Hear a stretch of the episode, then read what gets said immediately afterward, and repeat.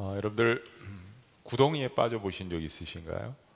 어, 저 어렸을 때 뭐 아주 깊은 구덩이는 아니지만 지나가다가 어, 두운데 어, 아이들이랑 놀다가 들어오다가 아, 이렇게 깊게 파인 그 구덩이에 빠져본 적이 있습니다.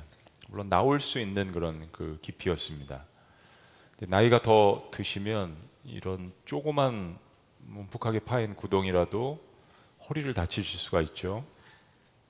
또 영화나 아, 혹은 뭐 다큐멘터리 이런 데서 어, 아프리카의 어떤 그 어, 늪지대라든지 또 사막이라든지 아, 그런 곳에 이렇게 빠져가지고 허우적대는 그 동물 아, 또 혹은 뭐 사람 뭐 인디아나 존스인가 아, 뭐 이런 데 보시면은 여러분들 자주 보셨을 거예요. 그 특징이 뭐냐면 어, 허우적거리면 허우적거릴수록 빨리 빠져드는 겁니다. 아, 도저히 빠져나올 수 없는 아, 그러한 뭐 구덩이, 뭐 늪지대, 누군가 외부에서 도움의 손길을 주지 않으면 밥줄을 던져주지 않으면 도저히 나올 수 없는 계속 빠져들어서 사망에 이를 수밖에 없는 그러한 구덩이 또 늪지대 수렁 오늘 시편 2절 말씀에 보면 이런 상황을 아, 기가 막힐 웅덩이와 수렁이라고 이제 한국말로 이렇게 표현했는데 아, 기가 막히다라는 것은 우리말 그대로 기가 막히다는 뜻입니다. 아, 이걸 좀 더 쉽게 세번역에서는 무서운 웅덩이라고 이야기했습니다. 무서운 구덩이, 진흙탕. 근데 실은 이것은 어, 제가 말씀드린 어떤 정글이나 사막지대에 있는 그런 물리적인 늪지대 구덩이만을 이야기하지 않습니다. 이거는 내 죄와 허물로 인하여서 만들어진 재앙의 늪을 이야기하기도 합니다. 오늘 시편 40편 말씀에 이어지는 뒤에 구절에서 이 앞에 것을 잘 설명한다고 생각합니다. 12절 말씀은 이렇습니다. 수많은 재앙이 나를 둘러싸고 그 이유가 나의 죄악이 나를 덮심으로 우러러 볼 수도 없으며 죄가 나의 머리털보다 마음으로 많음으로 내가 낙심하였음이니이다. 그렇습니다. 우리의 죄악과 우리의 잘못된 선택과 아, 우리의 허물 때문에 쌓여진 이 재앙의 늪, 예. 또 동시에 어, 나는 아니지만 나의 파멸을 좋아하는 외부의 세력들이 파놓은 구덩이가 있을 수 있습니다. 14절 말씀입니다. 내 생명을 찾아 멸하려 하는 자는 그렇죠? 이제 그 사람들에 대해서 기도를 하지만요. 내 생명을 찾아서 멸하려 하는 자들도 있습니다. 혹은 내가 잘 되기를 원하지 않는 자들이 파놓은 함정일 수 있습니다. 15절 말씀은 나를 향하여 하하 하하하며 조소하는 자들이 아, 그렇습니다. 이 수롬은 우리의 인생에 있어서 어, 나의 죄의 결과로 말미암아서 생긴 구덩이일 수도 있고 어, 나를 능멸하려는 대적자들이 파놓은 구덩이일 수도 있고요. 어느 날 찾아온 반갑지 않은 고난이라는 구덩이일 수도 있습니다. 실은 이 모든 것들이 우리의 삶에서 번갈아 가면서 찾아올 때가 있죠. 이 수렁에 한 번 빠지면 도저히 빠져나올 수 없는 늪과 같습니다. 오늘 시편 40편이 이야기하는 늪 구덩이는 바로 그런 구덩이입니다. 쉽게 빠져나올 수 없는 구덩이. 외부의 도움 없이는 한 발짝도 움직일 수 없는 구덩이. 저와 여러분들이 삶을 살면서 이런 구덩이와 이런 수렁에 빠져 들어갈 수가 있습니다. 현대적으로 다시 한번 적용을 한다면 뭐 trap, 뭐 비즈니스 한다든지 사람 관계에서 누군가 파놓은 trap 더실 수 있습니다. 또 슬럼프, 컨디션 안 좋을 때가 있습니다. 특히 여자분들은 이제 갱년기 조심하셔야 되죠. 어, 큰또 긴 아, 수렁 구덩이일 수 있습니다. temptation 유혹에 더실 수 있습니다. 또 adversary 고난이나 역경일 수 있습니다. 문제는 이게 도저히 혼자 힘으로 빠져나올 수 있는 것이 아니라는 겁니다. 그럼 이 늪에서 과연 어떻게 나오느냐라는 것이 우리에게 너무 중요하죠. 신앙은 위기의 순간에 내가 무엇을 붙드느냐 하는 것에 따라서 그 진위가 판명납니다. 어, 고난이야말로 제가 늘 강조하지만 고난이야말로 우리의 삶에 닥친 역경이야말로 그것이 죄의 문제로 인한 것이든 실수의 문제로 인한 것이든 외부의 어떤 불가항력적인 상황 때문에 일어나는 것이든 오늘 시편 40편은 그 모든 것들을 다 포함해서 이야기하는데 그때 내가 무엇을 붙드냐가 바로 내가 갖고 있는 신앙입니다. 이거는 거부할 수 없습니다. 부인할 수 없습니다. 오늘 시편 기자로 알려진 다윗은 하나님을 기다렸습니다. 내가 기다리고 기다렸더니 어, 이 표현을 보면 간절함이 묻어 나옵니다. 간절한 만큼 부르짖는 거죠. 그런데 어느 대상에게 부르짖느냐? 사실은 그게 신앙이죠. 무엇을 붙드느냐? 그게 신앙의 본질입니다. 그리고 그렇게 간절히 부르짖었는데 그렇게 극심하고 어려운 상황에서 사람을 의지할 수도 있죠. 또 환경을 의지할 수도 있습니다. 환경이 나아지기를 그냥 바랄 수도 있습니다. 근데 다윗은 다른 길을 택했습니다. 바로 하나님을 기다렸습니다. 하나님을 바라보았습니다. 1절 말씀 다 같이 읽어보시죠. 시작. 내가 여호와를 기다리고 기다렸더니 귀를 기울이사 나의 부르짖음을 들으셨도다. 얼마나 시간이 흘렀는지 모르겠습니다. 그 용광로의 불의 온도와 그 용광로에 들어가 있는 시간은 하나님의 주권적인 섭리입니다. 우리는 알 수 없습니다. 개인의 사람의 사정과 삶에 따라서 그 사람을 향한 하나님의 비전의 크기에 따라서 사실은 그 용광로의 불의 온도와 그리고 거기에 들어가 있는 시간은 예, 다르죠. 하나님만 아실 수 있습니다. 고구마를 쪄봐도 여러분들 아, 주부에 따라서 그 온도와 또 어, 어, 전자레인지에 집어넣는 시간은 조금씩 다를 수 있습니다. 하나님의 주권의 역사죠. 얼마나 시간이 지났는지 모르겠습니다. 그런데 분명한 것은 하나님께서 이 부르짖음을 들으셨다라는 것입니다. 귀를 기울이시고 한번 따라 보시죠. 귀를 기울이시고 이 히브리어 표현이 참 재미있습니다. 여기서 귀를 기울이신다는 이 표현은 하나님께서 손을 내어 뻗으시고 그리고 등을 굽히신다는 뜻입니다. 그리고 손을 내어 뻗으시고 단순히 등을 굽히실 뿐만 아니라 무릎을 꿇고 구덩이 속에 들어가 있는 그 다윗을 또 우리를 건져내신다라는 그 표현이 바로 귀를 기울이신다는 표현입니다. 우리가 누군가를 구덩이에서 구출해내기 위해서는 꼿꼿이 선 자세로 그 사람을 구출해낼 수 없습니다. 우리 몸을 굽혀야 합니다. 숙여야 합니다. 그리고 손을 내밀어야 합니다. 하나님은 수렁에 빠져서 신음하는 이 다윗의 간구를 들으시고 구덩이에 다가가셨습니다. 그리고 몸을 굽히시고 무릎을 꿇고 손을 내밀어 주셨습니다.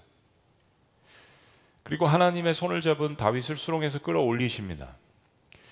또한 거기에 그냥 두시지 않고 끌어올리신 다음에 반석 위에 올려두십니다. 그리고 또 그것도 노심초사하시면서 안전하게 걷기까지 도우십니다. 다윗이 이것을 고백합니다. 2절 말씀 다 같이요. 시작. 나를 기가 막힐 엉덩이와 수렁에서 끌어올리시고 내 발을 반석 위에 두사 내 걸음을 견고하게 하셨도다. 여기까지만 해도 아멘이죠. 여기까지만 해도 우리는 기쁩니다. 그런데 이것이 끝이 아닙니다. 하나님께서 우리를 수렁에서 끌어올리시고 반석에서 올리신 것은 시작에 불과합니다. 하나님은 이런 놀라운 역사를 경험한 우리를 통하여서 아름다운 일을 행하시는데 그게 뭐냐면 바로 우리의 입술에 새 노래를 주신다라는 겁니다. 우리의 입술에 새 노래를 주신다. 어, 다른 시편에서는 이 자발적인 어, 찬양과 자발적인 새 노래가 나올 수 있지만 특별히 오늘 시편 말씀이 특이한 것은 하나님께서 우리의 입술에 새 노래를 주셨다라는 것입니다. 3절 말씀 다시 시작. 새 노래 곧 우리 하나님께 올릴 찬송을 내 입에 두셨으니 많은 사람이 보고 두려워하여 여호와를 의지하리로다. 깊은 수렁에서 어, 구원의 손길을 경험한 다윗은 하나님께서 그의 심령에 사실은 심령에 마음 깊숙한 곳에 주신 새 노래를 부릅니다. 오늘 교회 오시면서 버스를 타시면서 혹은 전철을 타시면서 혹은 자동차를 운전하시면서 혹은 걸어오시면서 흥얼거리실 수 있죠. 아, 나 오늘 참 예배가 기대된다. 오늘 참 말씀이 기대가 된다. 설거지를 하시면서도 흥얼거리실 수가 있죠. 길을 가다가도 샤워를 하다가도 우리는 흥얼거릴 수 있습니다. 그 입술에 그 심령에 무엇이 달려 있는지에 따라서 그 노래는 다릅니다. 곡조도 다릅니다. 어, 그리고 사람들은 그런 구원의 간증에 이 새 노래가 담긴 노래를 듣고 하나님을 두려워하게 된다라고 이야기합니다. 하나님을 믿게 된다라고 이야기합니다. 과연 저 사람의 삶 가운데 무슨 일이 일어나는지 알기를 원한다라고 이야기합니다. 이런 경험을 한 사람들은 또 다른 구덩이를 만나도 다시 하나님을 의지하지 교만하거나 거짓에 치우쳐 있는 사람들을 바라보거나 그런 환경 가운데 눈에 보일 만한 내가 붙들 수 있는 다른 것들을 의지하지 않는다라고 이야기합니다. 그래서 하나님께서 내 인생에 베푸신 기적과 은혜가 셀 수 없이 많음을 더 묵상한다라고 이야기합니다. 이어지는 4절과 5절의 고백입니다. 여호와를 의지하고 교만한 자와 거짓에 치우치는 자를 돌아보지 아니하는 자는 복이 있도다. 5절 다 같이 시작. 여호와 나의 하나님이요 주께서 행하신 기적이 많고 우리를 행하신 주의 생각도 많아 누구도 주와 견질 수가 없나이다. 내가 널리 알려 말하고자 하나 너무 많아 그 수를 셀 수도 없나이다. 저희가 10만 감사 운동을 작년에 이제 돌파를 했죠. 그리고 계속해서 감사 운동을 하지만 우리의 고백은 이런 고백이 되어야 합니다. 너무 많아서 하나님의 은혜를 어, 셀 수도 없을 만큼 계속적인 감사가 우리의 삶 가운데서 나와야 합니다. 그러면서 다윗은 수렁에서 구원받은 경험을 통해서 그의 백성들에게 적어도 그가 깨달은 몇 가지를 전달합니다. 이것이 오늘날 깊은 구덩이에 있거나 수렁의 늪, 을 경험하는 삶 가운데 있는 분들에게 큰 격려와 도전과 도움이 되기를 원합니다. 자, 다윗이 수렁에서 건짐을 받고 부르는 새 노래의 내용은 어떤 것들일까요? 첫째는 예배 본질은 완벽한 순종의 자기 드림입니다. 예배 본질은 완벽한 순종의 자기 드림입니다. 여러분 고난을 통과하는 사람이 예, 갖게 되는 한 가지 영적 능력이 뭐냐면 귀가 열리게 됩니다. 예, 눈이 뜨여지게 됩니다. 전에는 보이지 않았던 것들이 보이기 시작합니다. 내가 아프기 때문에 쉬는 가운데 있는 사람들이 보이게 되는 거죠. 전에 들리지 않았던 말씀들이 들리게 됩니다. 고난을 통과하는 사람만이 가질 수 있는 영적 능력입니다. 하나님께서 정말 무엇을 원하시는지 보고 깨닫게 됩니다. 말씀의 깊이를 알게 됩니다. 기도의 깊이를 경험하게 됩니다. 6절 말씀에 이렇게 이야기합니다. 주께서 내 귀를 통하여 내게 들려 주시기를. 실은 늘 들려 주시죠. 오늘도 이렇게 많은 분들에게 하나님의 동일한 말씀을 들려 주십니다. 근데 그 말씀을 듣는 깊이와 넓이는 다를 것입니다. 내가 사모하는 만큼, 내가 고난 가운데 절실한 만큼, 내가 사랑하는 만큼, 내가 바라보는 만큼, 내가 먹고 싶은 만큼, 내가 다가가고 싶은 만큼, 주께서 내 귀를 통하여 내게 들려주시기를. 근데 특별히 구덩이라는 이 고난을 통과한 다윗에게 그리고 이런 고백을 합니다. 하나님께 들려주신 말씀이죠. 제사와 예물을 기뻐하지 아니하시며 번제와 속죄제를 요구하지 아니하신다 하시니라. 우리는 오늘 마지막 찬양 늘 수요 향수 예배 때 부르는 향기로운 옥합에 대한 찬양을 했습니다. 하나님이 헌물을 안 받으신다는 이야기가 아닙니다. 그건 하나님의 명령이죠. 우리의 삶의 일부를 떼어서 하나님 앞에 드리는 것 하나님의 명령입니다. 시간의 일부를 떼어서 드리는 것 하나님의 명령입니다. 하나님과 우리와의 관계고 사랑의 표현입니다. 그걸 하지 말라라는 말씀이 아니죠. 하나님께서 진정 원하시는 제사가 무엇인지를 다윗이 구덩이의 경험을 통하여서 깨달았다라는 겁니다. 그 예물을 드리는 사람의 그 삶의 순종을 하나님께서 보신다는 이야기입니다. 삶의 순종. 7절 말씀.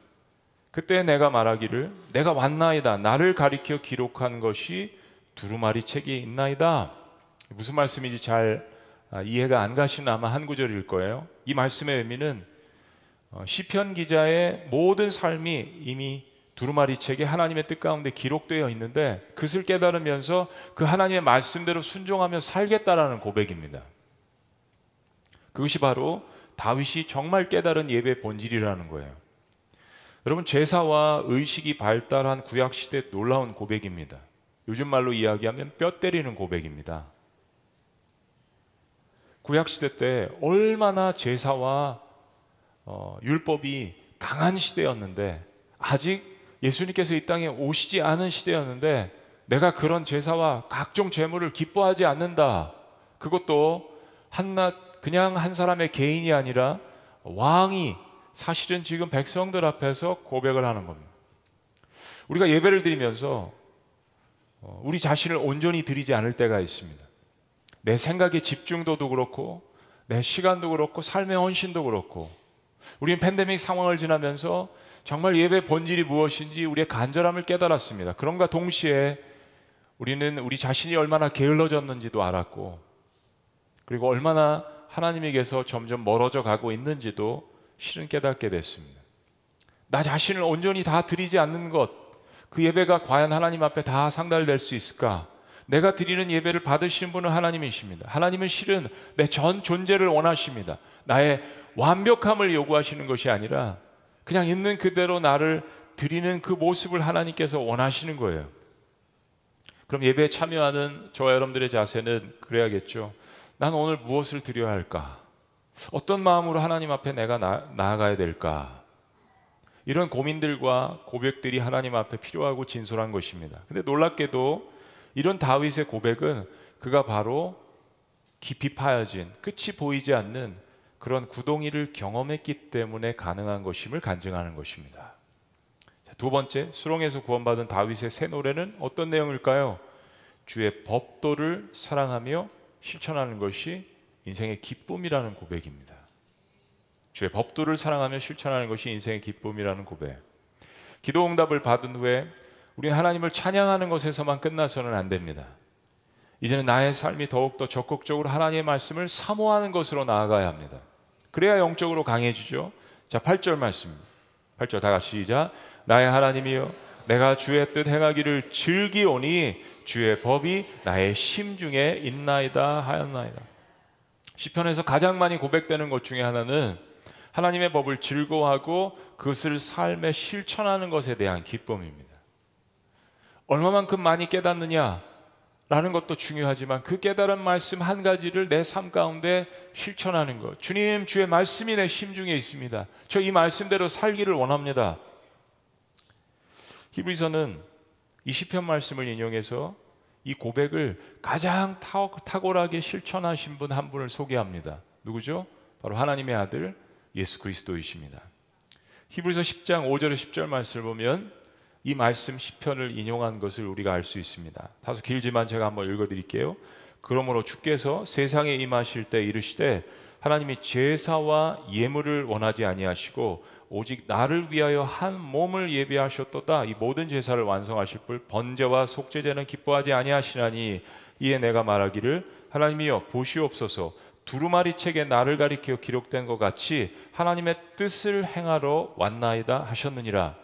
아까 말씀드린 것처럼 우리의 삶 가운데 하나님의 뜻을 점점 나를 향하신 하나님의 뜻을 깨달아가는 것이 너무 중요하고 기쁜 것입니다. 그리고 그 뜻을 깨달아감과 동시에 그 뜻을 삶에 실천하는 가운데 사실은 능력이 주어지는 것입니다. 뜻을 행하라고 하셨나이다.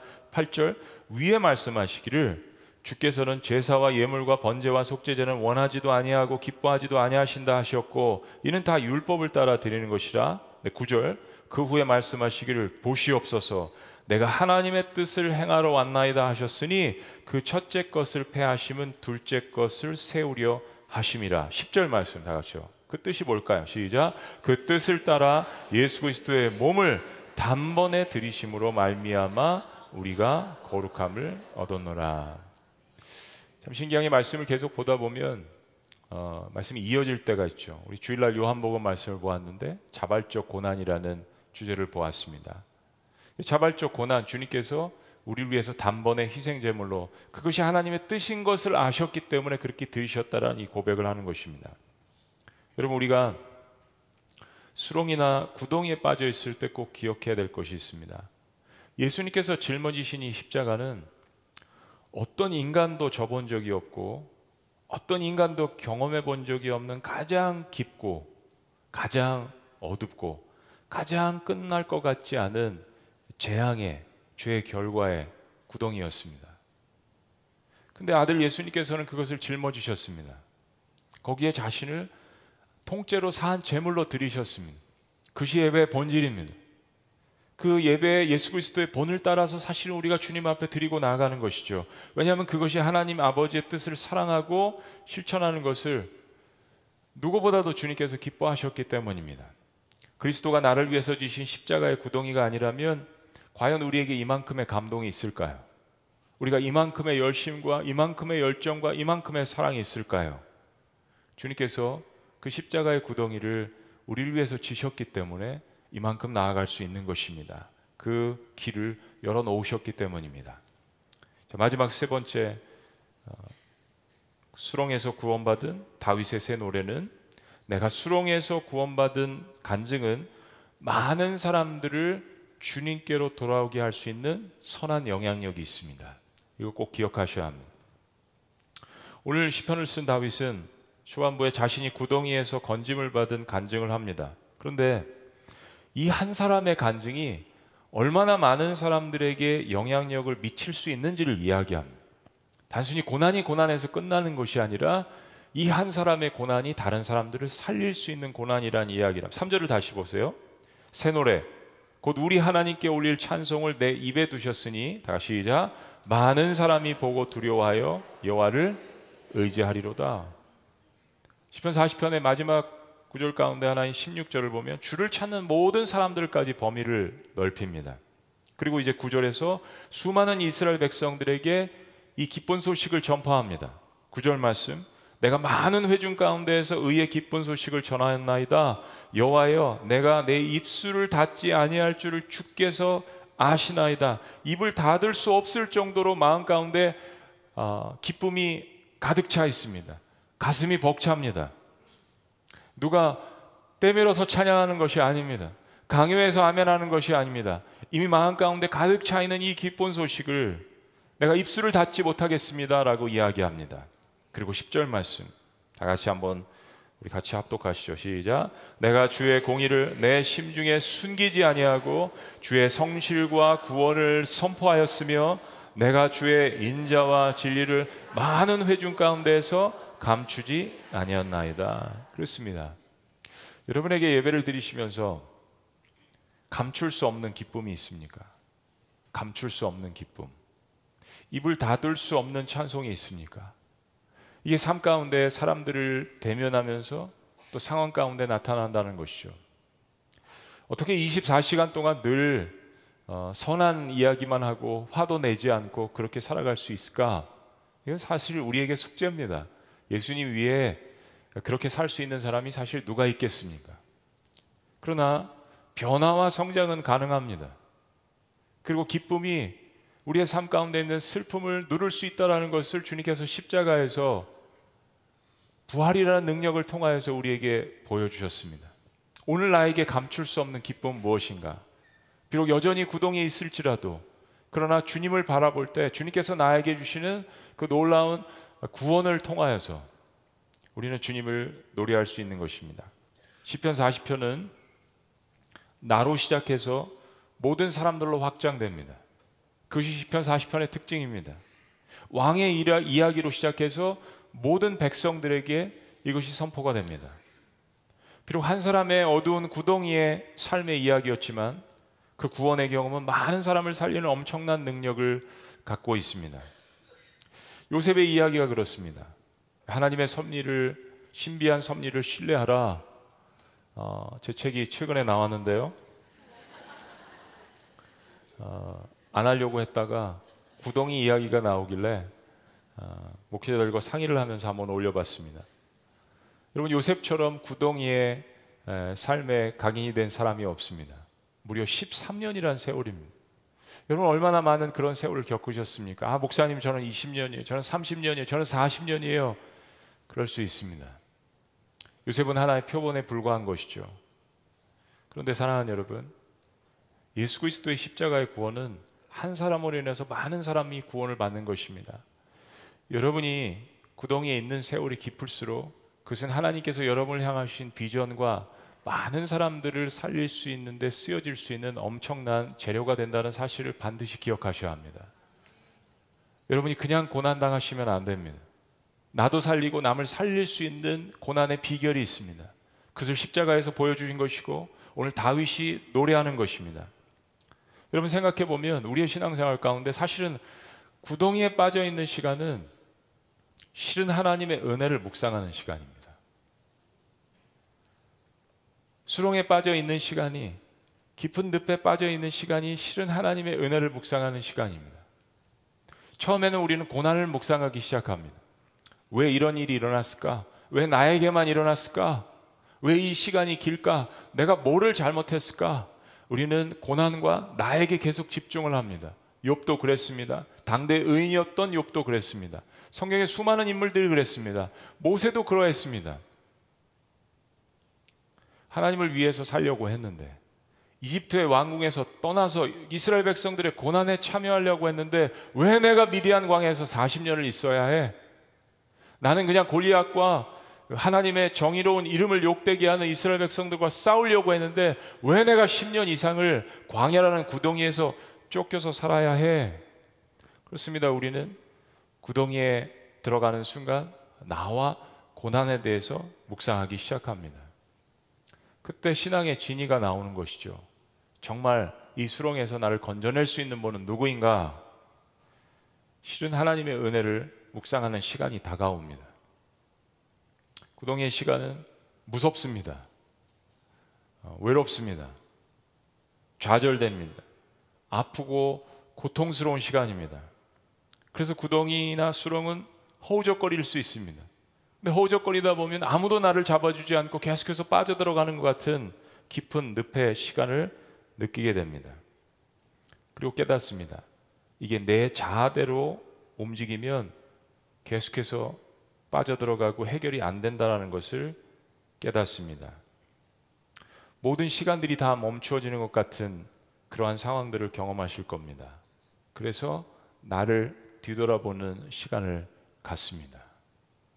누구도 어떤 존재도 하나님을 대신할 수 없다라는 것을 깨닫는 귀중한 시간들입니다. 내 욕심으로 내가 구덩이를 팠든 다른 사람이 그 구덩이를 나를 파멸시키려고 팠던 어둠의 대적자가 나를 파멸시키려고 나를 없애버리려고 사탄의 계략이든 그 구덩이의 시간은 빠르게 살아오고 나만 생각하고 앞만 보고 달리고 탐욕을 추구하고 하나님과 멀어졌던 일상의 삶을 되돌아볼 수 있는 시간입니다. 병상에 누워서라도 내 삶이 궁핍할 때라도 그 구덩이의 시간을 통하여서 내 삶을 뒤돌아보고 하나님을 묵상할 수 있는 어찌 보면 인생에 주신 마지막 기회일 수도 있습니다. 그리고 마침내 구덩이의 시간은 이제 내가 그토록 부르짖고 애타게 기다리던 하나님의 구원의 손길을 실제로 경험하는 시간입니다. 그 시간이 반드시 다가옵니다. 그래서 우리는 하나님께서 우리 마음에 주신 새 노래로 주님을 찬양하는 것입니다. 모든 사람이 내 인생의 노래를 들을 수 있도록 온 세상에 선포하는 것. 그것이 우리 입술에 담겨진 찬양입니다. 11절 말씀에 이렇게 이야기합니다. 여호와여 주의 긍휼을 내게서 거두지 마시고 주의 인자와 진리로 날 항상 보호하소서. 마지막 16절과 17절 말씀은 이렇게 이야기합니다. 우리 같이 한번 합독하시죠. 시작. 주를 찾는 자는 다 주 안에서 즐거워하고 기뻐하게 하시며 주의 구원을 사랑하는 자는 항상 말하기를 여호와는 위대하시다 하게 하소서. 나는 가난하고 궁핍하오나 주께서는 나를 생각하시오니 주는 나의 도움이시요 나를 건지시는 이시라 나의 하나님이여 지체하지 마소서. 그럼 구덩이의 시간 속에서 하나님을 바라보시는 여러분들 되시기를 주의 이름으로 축원합니다. 하나님의 위대하심을 묵상하시는 시간이 되시기를 주의 이름으로 축원합니다. 그가 곧 끌어올리실 것이기 때문입니다. 하나님의 구원을 바라보기 때문에 구덩이 속에서라도 하나님을 찬양하기 시작한다면 구덩이에서 건짐을 받았을 때 얼마나 더욱더 하나님을 경배하고 찬양할 것입니까? 구덩이의 시간은 여러분의 지성과 여러분의 영성이 강해지는 시간입니다. 그 시간이 괴롭고 고통스러울 수 있지만 그 시간을 견뎌낸다면 나도 살고 누군가를 살리며 그리고 하나님께 영광을 올려드릴 수 있는 놀라운 축복의 시간인 것을 주의 이름으로 축원합니다. 기도하시겠습니다.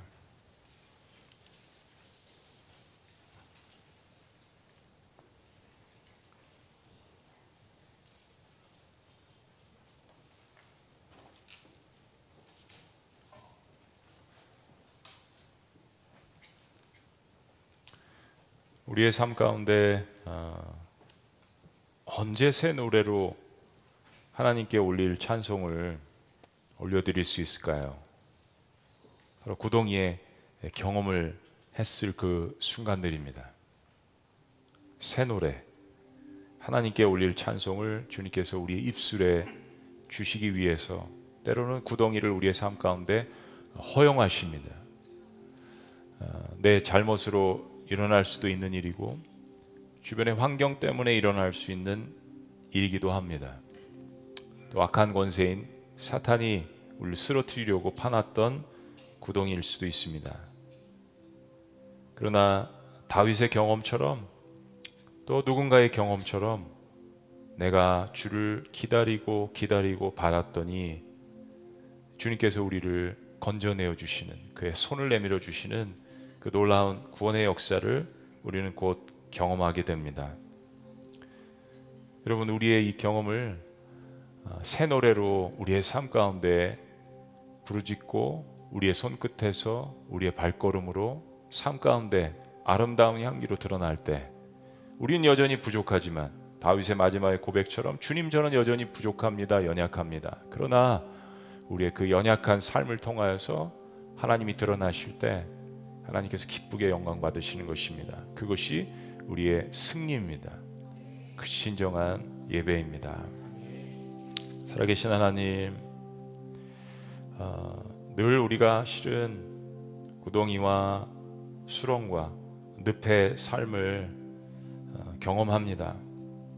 그래서 그 가운데서 불평하기도 하고 원망하기도 하고 쓰러지기도 하고 그러나 정말 주님께서 나를 얼마나 사랑하신지를 깨닫고 주님께서 나에게 주신 그 구원의 음성을 듣습니다. 비로소 귀가 열리게 됩니다. 비로소 마음이 열려지게 됩니다. 살아계신 하나님, 이 오묘한 주님께서 우리에게 주시는 놀라운 삶의 신비를 우리 모든 삶 가운데서 경험하는 저와 우리 모두가 될 수 있도록 축복하여 주시옵소서. 새 노래를 찾으시는 주님, 새 고백을 찾으시는 주님, 우리의 발을 반석 위에 올리시고 나를 든든하게 하시는 주님, 그 놀라운 역사가 오늘 예배를 드리는 모든 하나님의 자녀들 가운데, 권속들 가운데 임할 수 있도록 역사하여 주시옵소서.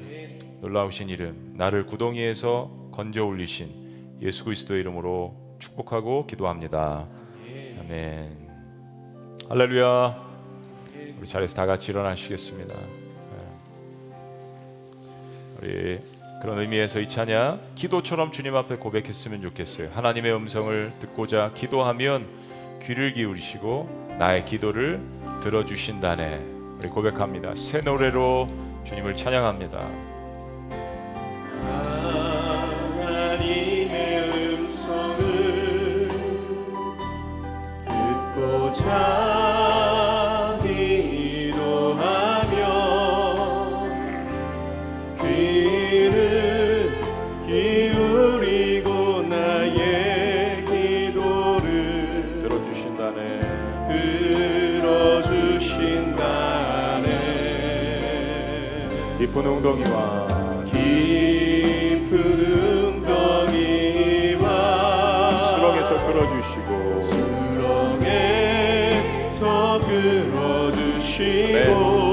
발을 반석 위에 나의 발을 반석 위에 세우시사.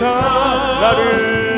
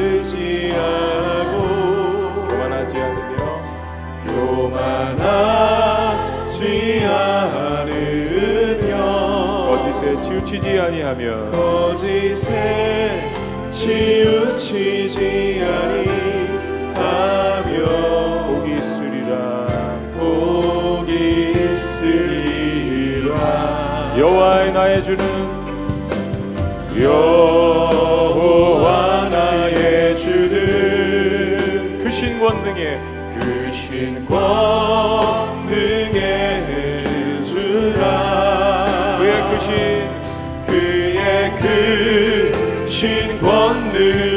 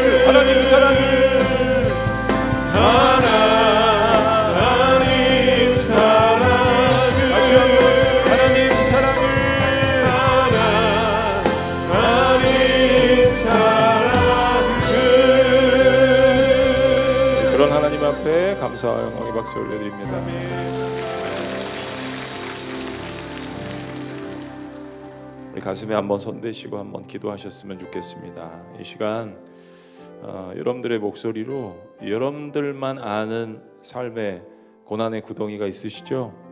여러분들만 아는 수렁이 있을 겁니다. 아, 그래서 다시 한번 주님께서 들여다보시게 하십니다.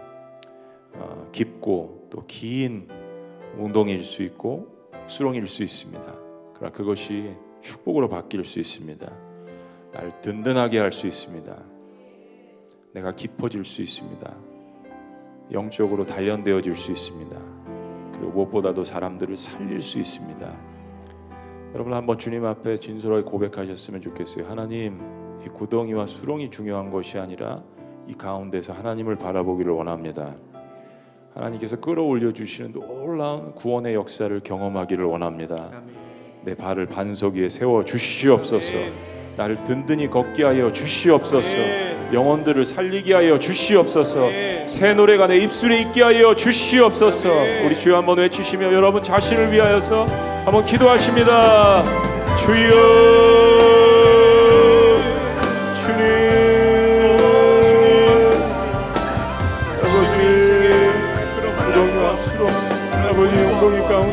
하나님의 백성들이 주님 앞에 부르짖습니다 하나님의 음성을 듣고 제가 기도합니다. 부르짖습니다. 주님을 바라봅니다.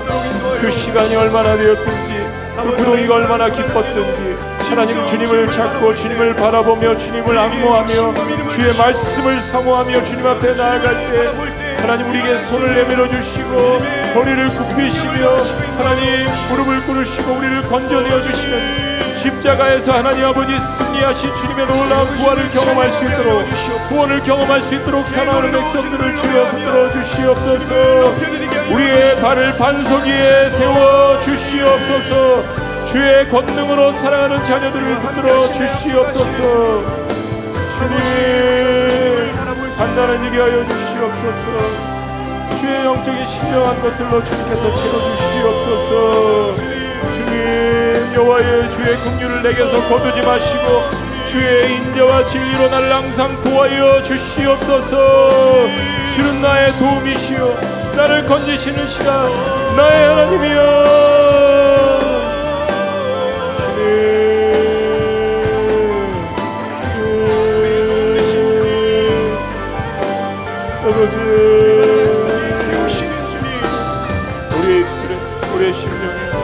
새 노래가 주여 인도하여 주시옵소서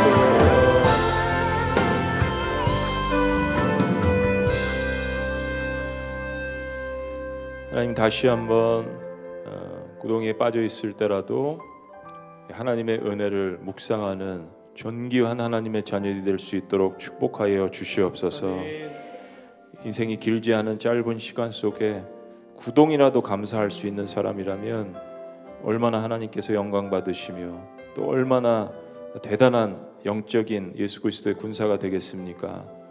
그리고 하나님 무엇보다도 다른 사람들의 아픔을 함께 공감하며 서로의 구동이를 위해서 기도해 줄 수 있는 그러한 주의 공동체가 될 수 있도록 축복하여 주시옵소서. 새 노래로 주님 앞에 올려드릴 수 있음을 감사합니다. 우리의 구덩이에서 건져 올리신 놀라우신 그 주님을 찬양합니다. 우리의 입술에 우리의 삶의 찬양과 진실한 예배와 또 삶의 고백이 끊이지 않도록 축복하여 주시옵소서. 이제는 우리 주 예수 그리스도의 은혜와 하나님 아버지의 극진하신 사랑과 성령님의 감화교통 역사하심이 깊은 구동이라도 정말 기가 막힐 구동이라도 거기에 손을 내밀어 주셔서 실제로 우리를 십자가에서 구원하신 놀라운 예수 그리스도의 은혜에 날마다 감사하며 새 노래로 주님 앞에 영광 돌리기를 원하는 주의 모든 백성들의 삶과 고백에 지금부터 영원토록 함께 하시기를 간절히 축원합나이다. 아멘.